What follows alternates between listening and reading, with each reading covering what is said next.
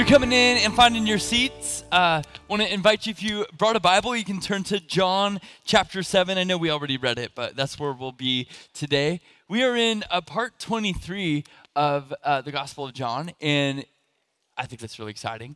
Uh, and uh, you know, chapter 7 starts off in an interesting way, and we sort of left off last time where uh, Jesus uh, has sort of been jeered to uh, go up to the temple. It's the Feast of Booths. It's a very celebratory time when uh, Jews are living in uh, like, you know, little tents and huts that they would make and kind of camping out. And they're remembering uh, uh, that how, how God has supernaturally freed them from slavery, uh, from the Egyptians and from Pharaoh, and uh, and so they would they would live in these tents and they would celebrate that, and it was a time of remembering the nearness of the living God and how He was a God who dwelled with them uh, in that time, and uh, and so it's, it's during this time that Jesus makes his way up to the, the Feast of Booths and he goes into the outer courts of the temple and he begins to teach. That's kind of where the whole story takes place today.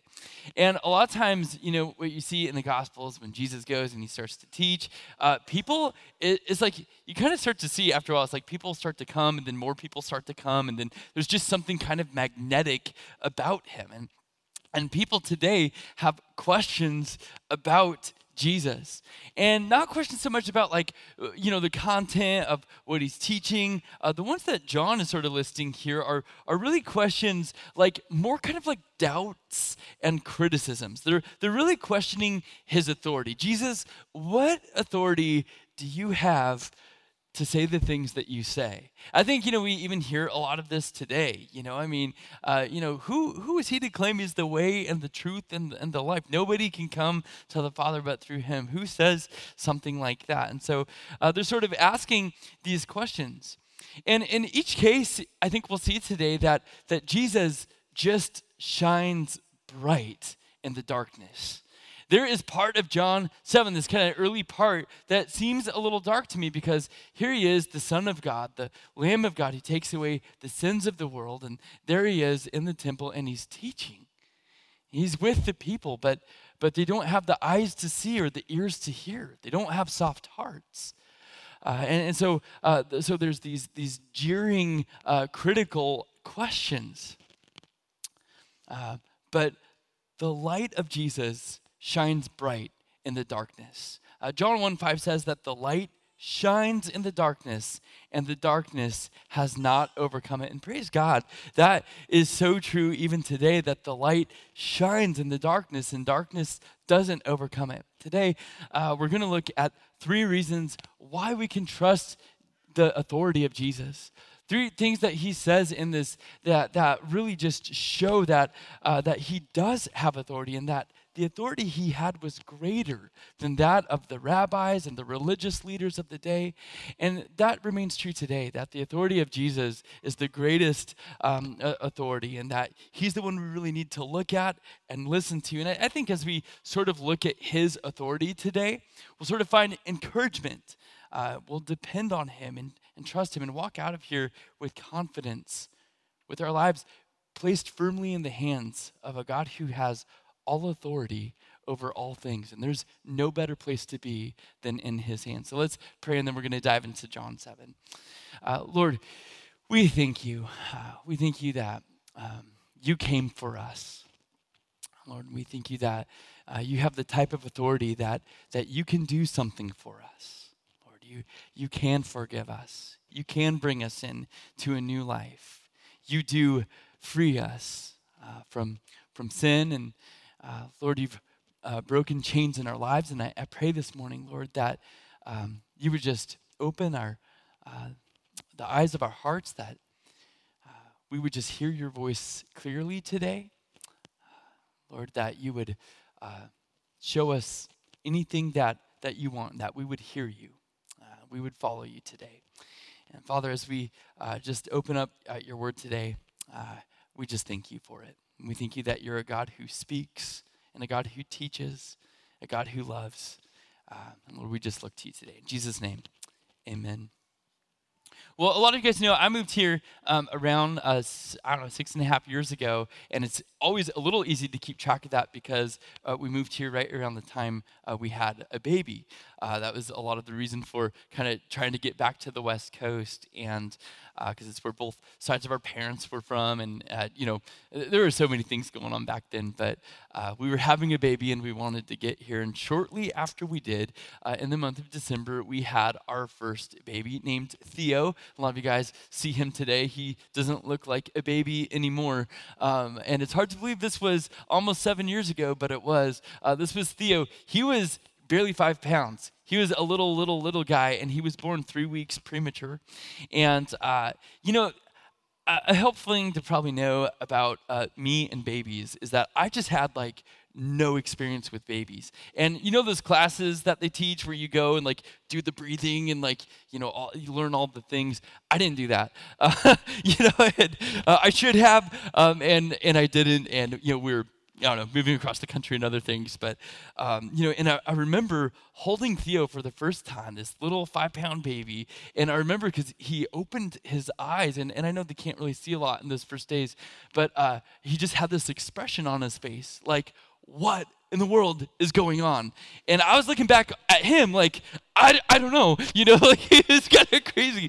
And, uh, you know, so, so he came out, and one of the things that's really common with uh, babies who are born a little premature is uh, they can get jaundice uh, because they have a lot of bilirubin buildup. And I didn't even know what that was before then, but uh, Theo had that pretty bad. He had a lot of bilirubin in his blood, and uh, and his skin was pretty orange and so they kind of kept an eye on it and then they started to uh, like you know do tests and look at his blood and stuff like that and they're like hey it's actually really bad so we're going to do this thing called you know phototherapy and so they basically like cook them uh, under these lights and you can see they, they put a little mask on him and that's why he's got a little mask there and uh, and he slept like a baby uh, uh, under this thing for a couple days. And uh, and every you know every little while they would they would come in and they would you know prick his uh, foot and they would take some blood and they would sample it and say hey he's looking a little bit better.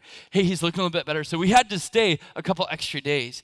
And um, finally they were like hey he's looking so much better. We think you guys can go home tonight uh, and we're going to do one more test. And there was some something that happened like with the lab and i don't remember what it was but they were running slow and they were like we don't want to keep you guys another night so why don't you go home? I think it's going to be fine. In case it's not we'll call you but it's probably going to be fine. Uh, so uh, sounded you know, good enough to me. I mean, I didn't know. So we put him in the car seat, and I remember we we walked through um, the door, and I remember like being in disbelief that they let us take a baby, you know, and uh, that we had walked through the door, and and there was kind of this whole thing of, of, like, what's the first thing we should do? You know, it was so it was such a weird feeling, and it was about that time that the phone rang, and it was the doctors, and they were like, test results came back really bad. Uh, you guys need to come back, and we were like, well, we're uh, okay. Like, how's Monday? And they were like, how's an hour? You know, and so uh, we got back in the car and we drove back. And, and you know, again, I can't stress enough how little I knew uh, about babies. and so I'm thinking in my mind that this is a huge deal, you know, and uh, it's it's life or death, and um, you know Anna's calming me down, and I'm half listening, and um, you know, uh, and I remember when we got back, and, and when you leave labor and delivery, you don't go back to labor and delivery, you go to the NICU. And so, you know, we walked in there and it felt really serious to me. And you know what I remember? I just, I wanted to talk to somebody who had some authority. I wanted to talk to somebody who knew about babies. I wanted to talk to somebody who had looked at Theo's charts and, and kind of knew what was going on. Maybe that, that knew him and that we had met in the last week. I wanted to talk to somebody who could do something uh, that, that would help and, and that knew what we should do. And, and, uh, and I remember, you know, finally getting to talk to a doctor and being like, oh, oh, thank goodness, you know, and, and they're so good at like, you know, calming down emotional people and, uh, you know, these things. And uh, it reminds me of, of Jesus here because, um, of the authority that he has. He is the person that we can go to that can do something. He is the person we can go to that knows something. He is the person we can go to that that that has the power to to change our circumstances, to um, and and, uh, and to make a difference in our life. And what I think is so interesting about this, that Jesus, the Son of God, goes into the temple and and he begins to teach. Uh, he is He's the Lamb of God who takes away the sins of the world, and he walks in and he begins to teach. And you would think if, if you were there in that moment that you would just want to hear every word that he said. You would, you would want to know him and you would want him to know you. And, and, and so it's in the middle of this feast. Jesus goes into the temple and he begins uh, to teach. And the Jews therefore marveled, saying, How is it that this man has learning when he's never studied? And I used to think that was like really nice that they marveled. Like, you know, like, oh, he's he's so smart. How's how's he doing these things? And we see, you know, other places where the crowd does marvel because he doesn't teach like the scribes and the rabbis did in that day. But but here, you know, it's like the the marveled that that the Jews are, and these are the the, the rabbis and the, the scribes, and these are men of knowledge. They know things, they've learned things, they've memorized things. They, they know things from other rabbis. They've spent years, they've spent their lives studying, and they, they're bewildered. They're shocked. How? How is he talking, right? How, how is he saying these things? when when he has never studied. And of course, what we know about Jesus is that he knows exactly what they're thinking. He knows exactly what their, their doubts and their reservations are. He knows exactly what they think of him. And so Jesus gives uh, a, a few answers, and they, they all show this is that Jesus has an authority that they don't have. His authority is from above. The things that Jesus is teaching in the temple this day are from the Father. And so he gives kind of like a three part answer. And the first one is found in verse 16. It says, So Jesus answered them, My teaching is not mine, but his who sent me. So, uh, a pretty straightforward that these are the Father's words. Earlier in John 5, when Jesus has worked on the Sabbath and he's, uh, he's healed the paralyzed man, uh, remember, they, they didn't like that either so much. And, and, you know, Jesus just says, you know, when the Father's working, I'm working. We're, we're doing these things together. And so when Jesus is teaching, they're not just things he came up with, uh, you know, by uh, by himself in a room studying really hard, but, but he's just teaching what's not his, but it's his who sent me. He's teaching the things of, of God, and that's uh, how he's able to do this. Um, secondly, uh, we see that his teaching, it, it shows the heart of God, and, and, and he gives them a little bit of a test. He says, if anyone's will is to do God's will, he will know whether the teaching is from God or whether I am speaking on my own authority. And it's interesting, somebody said it this way his hearers this day, they raised the question of his competence as a teacher, but he raises the question of their competence as hearers. And it's not the first time that we see that, right? People come to Jesus and, uh, you, you, know, they uh, assume about him or they have questions for him, and they're, they're looking at somebody who knows every single thing about them. And so uh, Jesus here says, you know, if, if, your, if your will, if your heart was to really do what the Father's will was, if you really had a heart for the Lord, you would hear my words. You know, he says, My sheep know my voice. And, um, and so that's kind of the second part of his answer. So there's a little bit of a, a taste and see element here. But there's a third thing he says, and, and it's uh, that what he's saying points to the glory of God. Uh, the one who speaks on his own authority seeks his own glory. But the one who seeks the glory of him who sent him is true, and in him there's no falsehood. Uh, you know, I, I was reading that a lot of rabbis in the day were kind of out trying to make a name for themselves. They were very educated, they were very smart, they, uh, they were very trained, and they wouldn't just like memorize scripture, they would memorize what other rabbis said about the scriptures. And so when they would teach, they would quote a lot of a lot of people and, and they would know kind of all the major ways of looking at the passage and how it had been understood over time. And then maybe at the very end, they might mention a couple of their own comments or something, you know. Uh, and uh, when, uh, but, but Jesus didn't teach like they did, and he was able to speak with. Um, with a, a, higher authority and a better authority, and, and it pointed to God's glory. It pointed to God. Uh, and so, one of the things that I think is so neat about this is that uh, it, it shows us that, that God is a teacher and he's always teaching. And I, I, love the Psalms that talk about how he instructs us in his ways, that he guides us. And, um, and, uh, and so he's, he's always on the move and he's always teaching. And I think another thing we find here is that it's, you know, knowing Him well isn't all about head knowledge. You know, we live in a day of so much information. You know, if you want to learn uh, theology or you want to learn, you know, I mean, four different interpretations of the Gospel of John or whatever, there's just, there's so many ways to do that. Uh, there's so many ways to learn about anything you would like to learn. But when it comes to knowing God, when it comes to, to, to an intimate knowledge of who He is, it's not all about head knowledge. You know, it's like you can read all of the scriptures in the world and still not know who He is. There's something more at a heart level that connects with the living God. Uh, and, uh, and so it's, it's not head knowledge. And so, um, so that's, so they're sort of looking at what He's saying and they're sort of you know, bewildered at what he's saying, um, and but they're not really looking for what he has to say. Um, and then he asks them a question. His question is this Has Moses not given you the law? Yeah, they would have known the law really well, but none of you keeps the law. Why do you seek to kill me? So, those are two really important things there. Uh, none of you keeps the law. And I think that would have been really offensive to hear if I were them. Uh, and then he says, uh, Why do you seek to kill me? And remember, he knows what they're all thinking, he knows who they all are, he knows every heart. Um, and, uh, and so at this, the crowd answers. And uh, so we're not just talking about the rabbis and, you know, the, the kind of temple crowd anymore. We're talking like more people are coming into the conversation and they say, You have a demon. Who is it that's seeking to kill you? Uh, and so, you know, a lot of people think like, so the crowds in that day, they might not have known kind of the, the plot to kill him. John's mentioned it a few times that the rabbis, they were offended at what he was saying, they were offended at what he was doing, particularly on the Sabbath. And so there was kind of this, they were sort of plotting to, to get to silence him. They, they didn't uh, want to hear.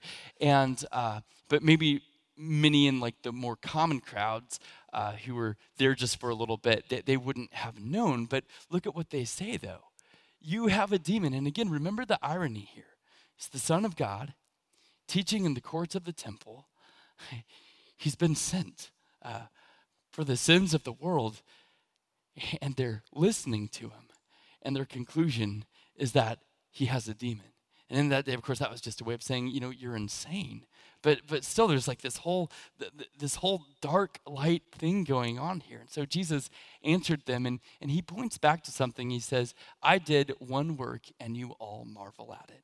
And so at this jesus goes back to what we talked about uh, back in john chapter 5 where he's healed a person who's been paralyzed for 38 years. He's done it on the sabbath. It was very offensive to the religious leaders. And it's kind of our, our next topic here about his authority because uh, not only did he have authority authority from above? And was he able to teach, uh, you know, kind of straight from the Father, you know, speak straight scripture?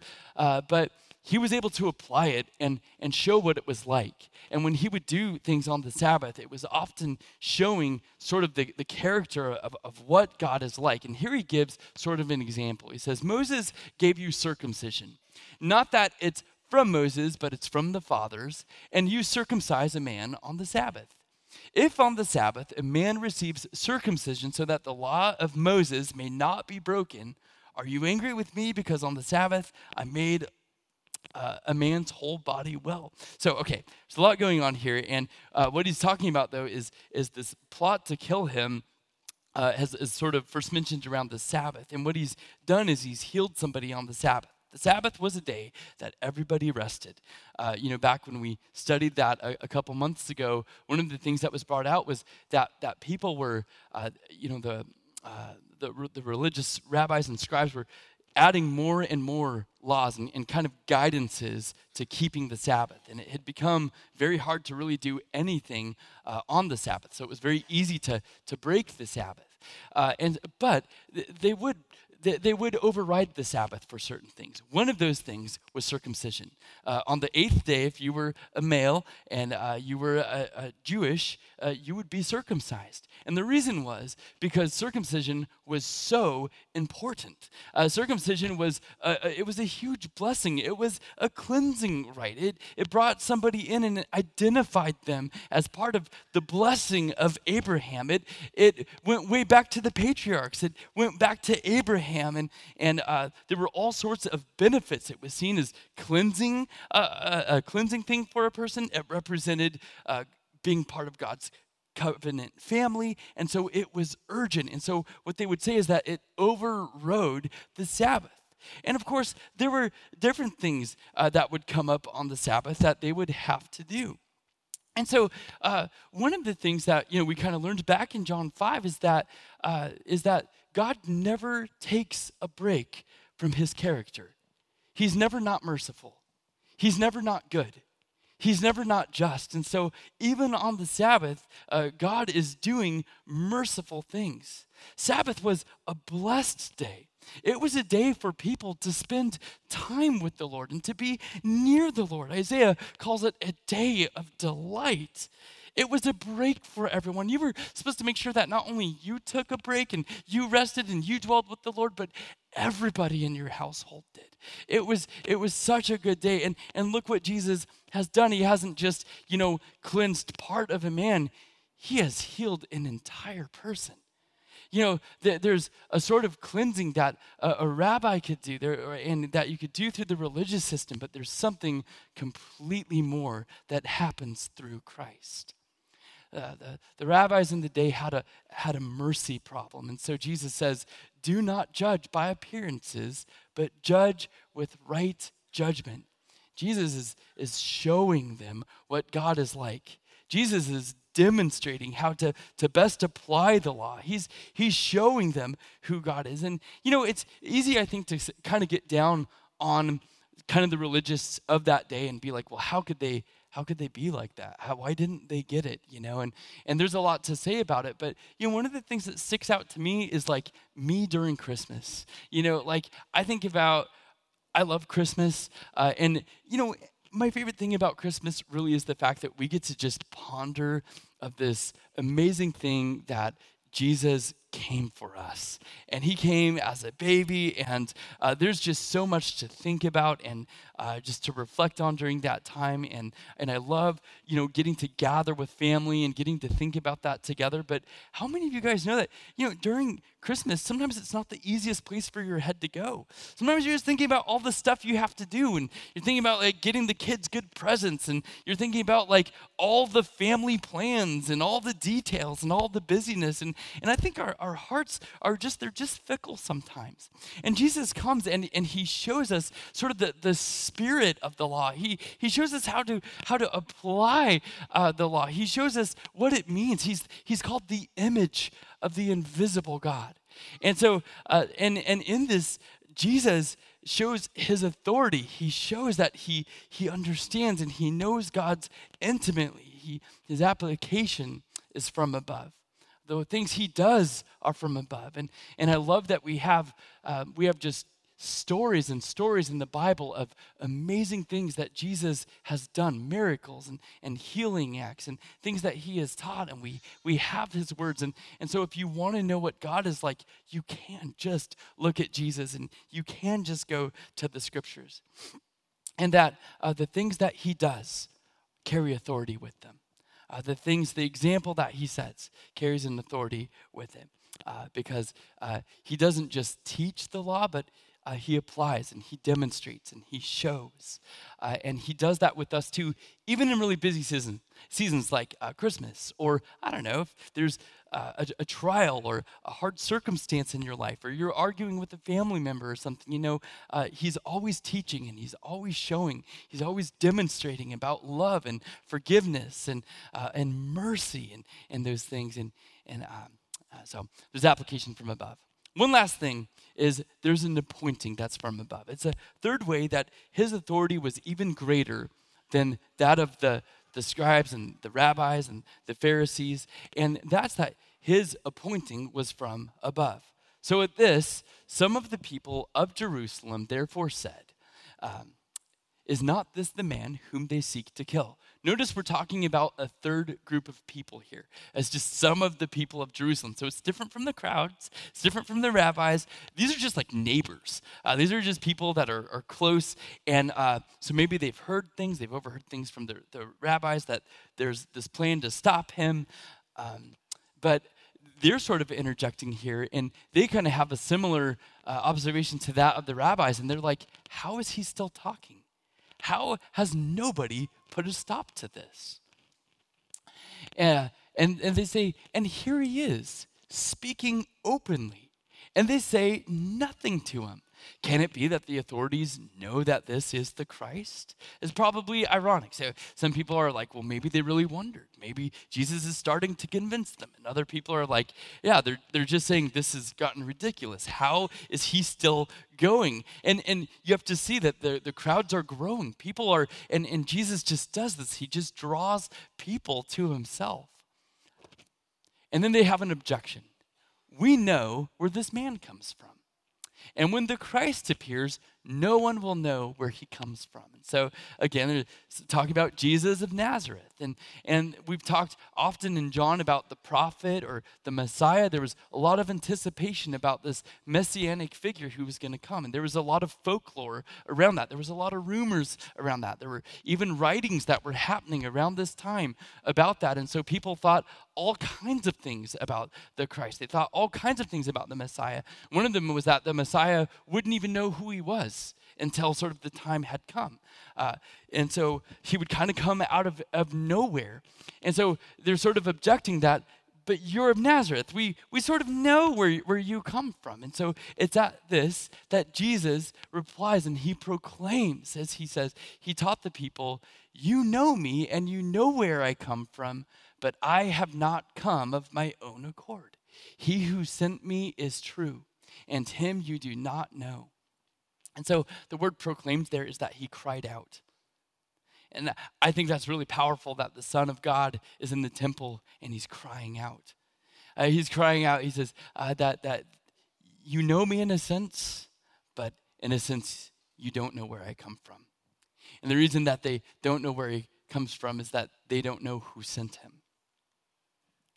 I know him, for I have come from him, and he sent me. So they were seeking to arrest him, but no one laid a hand on him because his hour had not yet come. Yet many of the people believed in him. They said, when the Christ appears, will he do more signs than this man has done? So, you know, you sort of see that people are listening to what he's saying and they're making decisions about the things he's saying. They're, they're trying to figure out who he is. And we'll see this more in chapter 7 and into chapter 8 that people are trying to figure out who Jesus is.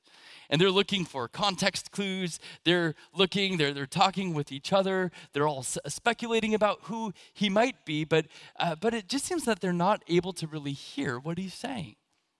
Uh, but there's in here a verse that I find very encouraging. It's John 7 29.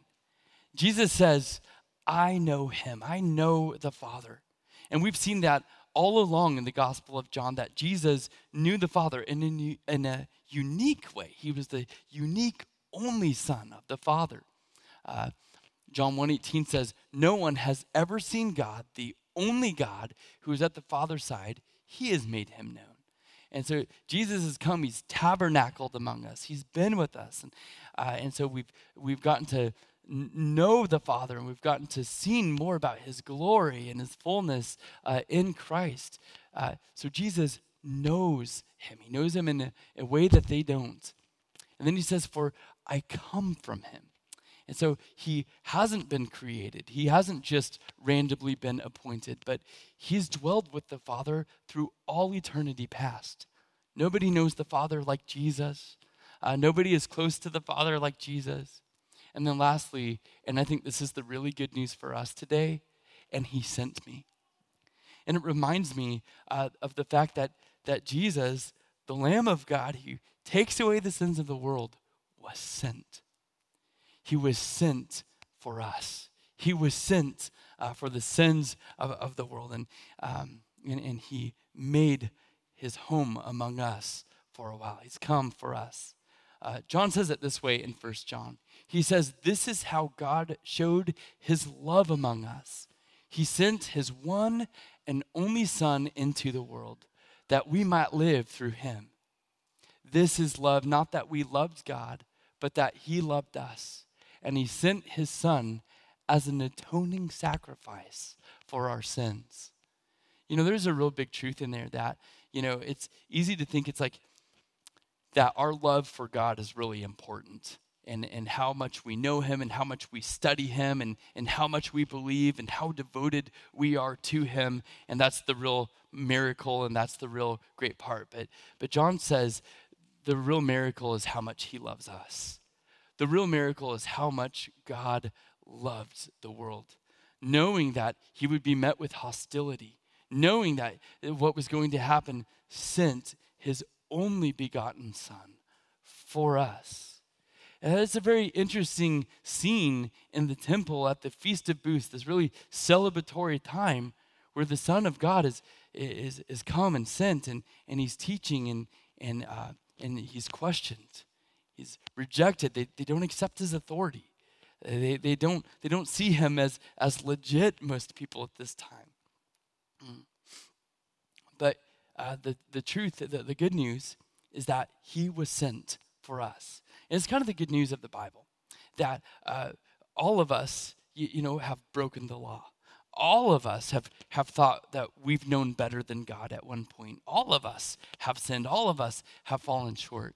Um, and, uh, and, and, and we were, you know, Paul says we were dead in our sins. We were helpless. But he came for us. And his life was given as an atoning sacrifice for us. And that's, that's just something that we should never get too used to.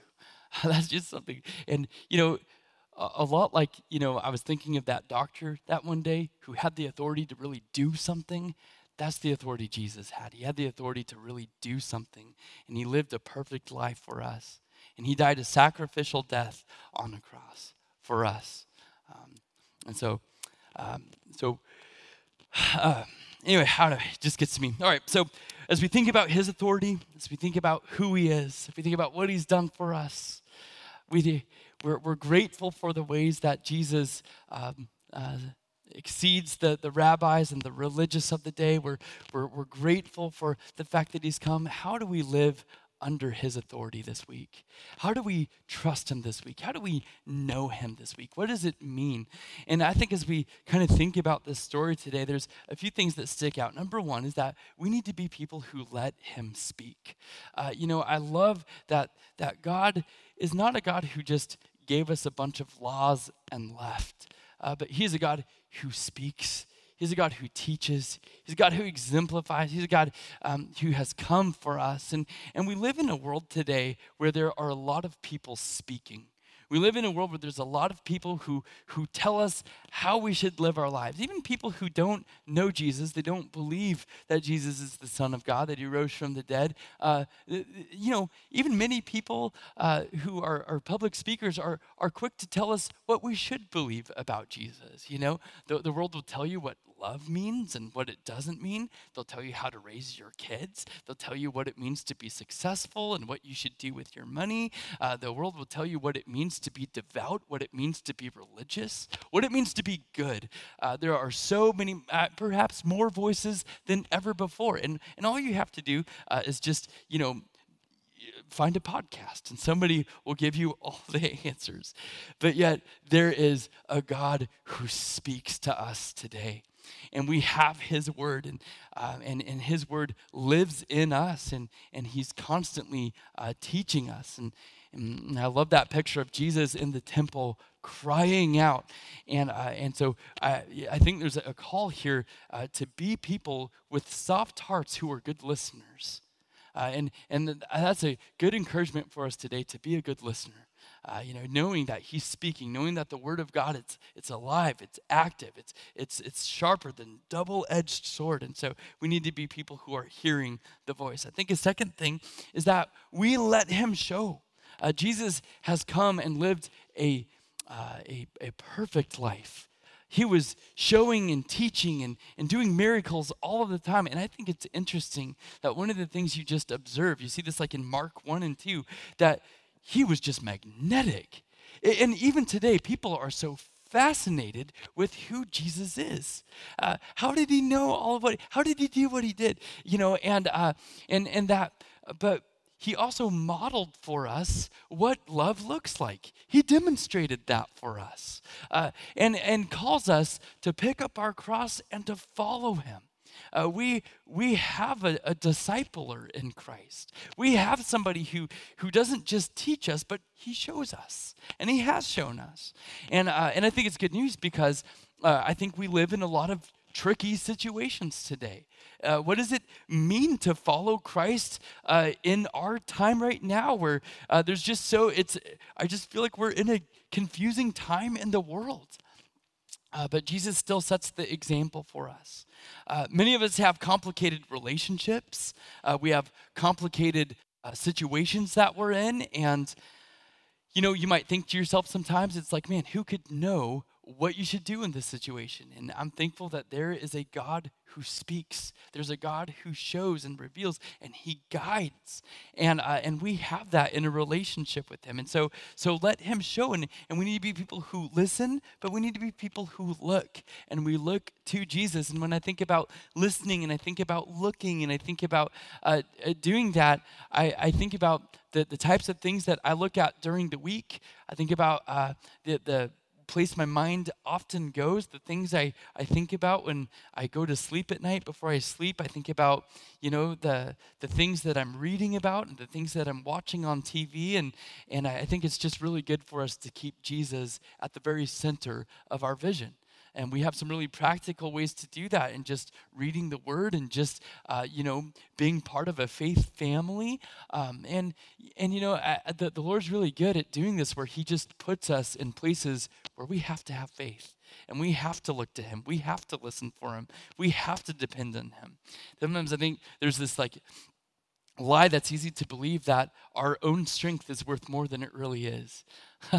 and so I, it's good to just let Him show us uh, what to do in our lives. And here's the last one that we let Him sanctify us and uh, just to be made set apart. But there's this process of sanctification in the Bible, which is like where you place your belief in Jesus and you're forgiven. And, um, you know, and you repent and you confess and, and you enter in uh, to a relationship, a faith relationship with Him. And everything changes. You're, you're forever a child of God. You're that person that John talks about who, who believes, right? But then there's this process called sanctification.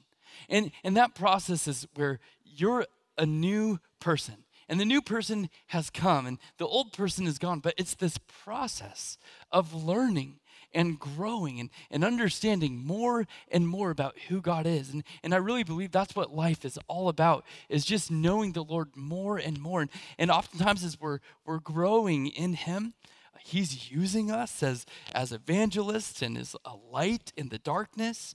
Um, I think about the, the fact that oftentimes we're learning just about who He is. We're learning we can trust Him. We're learning that He's good in every trial and in every situation. Well, that's the process of sanctification. He's showing you that, He's teaching you that. You're learning that again and again in His constantly good and merciful character.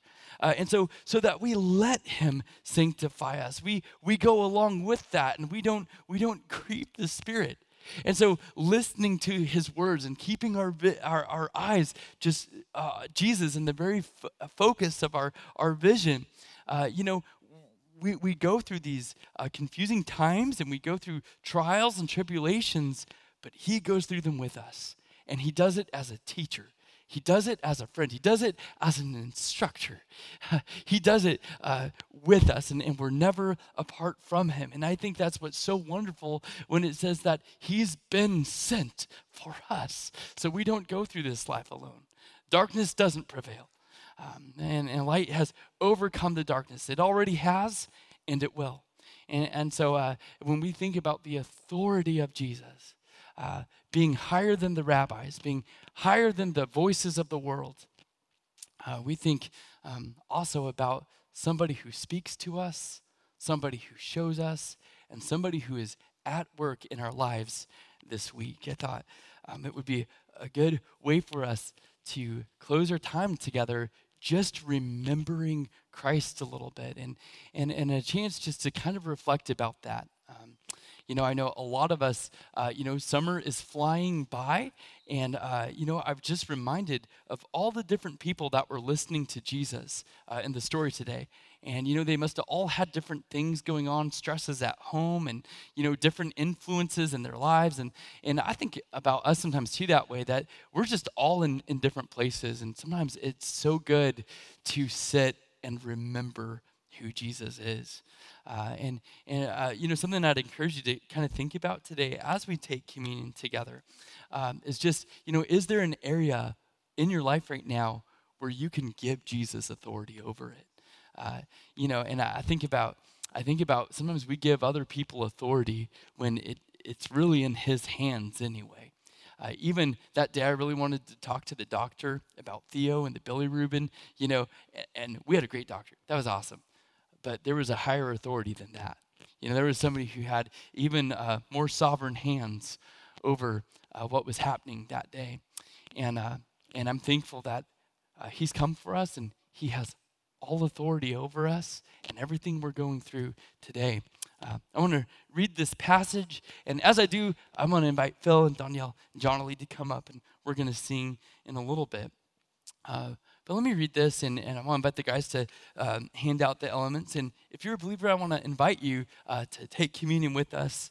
Uh, Paul says this uh, For I received from the Lord what I also delivered to you that the Lord, on the night he was betrayed, took bread, and when he had given thanks, he broke it and said, This is my body, which is for you. Do this in remembrance of me. In the same way, he also took the cup after supper, saying, This is the cup of the new covenant in my blood. Do this as often as you drink it in remembrance of me.